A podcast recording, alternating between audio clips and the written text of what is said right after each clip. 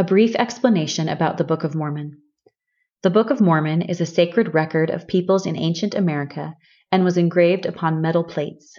Sources from which this record was compiled include the following Number one, the plates of Nephi, which were of two kinds the small plates and the larger plates. The former were more particularly devoted to spiritual matters and the ministry and teachings of the prophets, while the latter were occupied mostly by a secular history of the peoples concerned. From the time of Mosiah, however, the larger plates also included items of major spiritual importance. Number two, the plates of Mormon, which consist of an abridgment by Mormon from the large plates of Nephi, with many commentaries. These plates also contained a continuation of the history by Mormon and additions by his son Moroni. Number three, the plates of Ether, which represent a history of the Jaredites. This record was abridged by Moroni, who inserted comments of his own and incorporated the record with the general history under the title Book of Ether. Number four, the plates of brass, brought by the people of Lehi from Jerusalem in 600 BC. These contained the five books of Moses, and also a record of the Jews from the beginning, down to the commencement of the reign of Zedekiah, king of Judah, and also the prophecies of the holy prophets. Many quotations from these plates, citing Isaiah and other biblical and non biblical prophets, appear in the Book of Mormon. The Book of Mormon comprises 15 main parts or divisions, known, with one exception, as books, usually designated by the name of their principal author.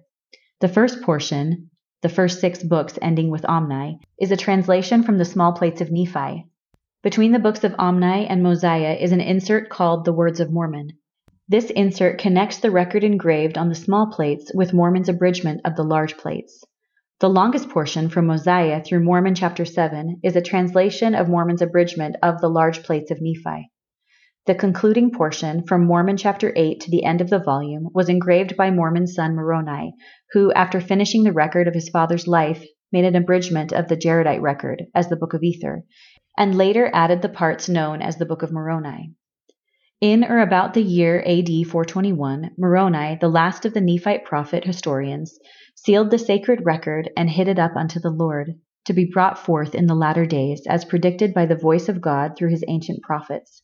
In AD 1823, this same Moroni, then a resurrected personage, visited the prophet Joseph Smith and subsequently delivered the engraved plates to him. About this edition. The original title page, immediately preceding the contents page, is taken from the plates and is part of the sacred text. Introductions in a non italic typeface, such as in 1 Nephi and immediately preceding Mosiah chapter 9, are also part of the sacred text. Introductions in italics, such as chapter headings, are not original to the text, but are study helps included for convenience in reading. Some minor errors in the text have been perpetuated in past editions of the Book of Mormon. This edition contains corrections that seem appropriate to bring the material into conformity with pre publication manuscripts and early editions edited by the prophet Joseph Smith.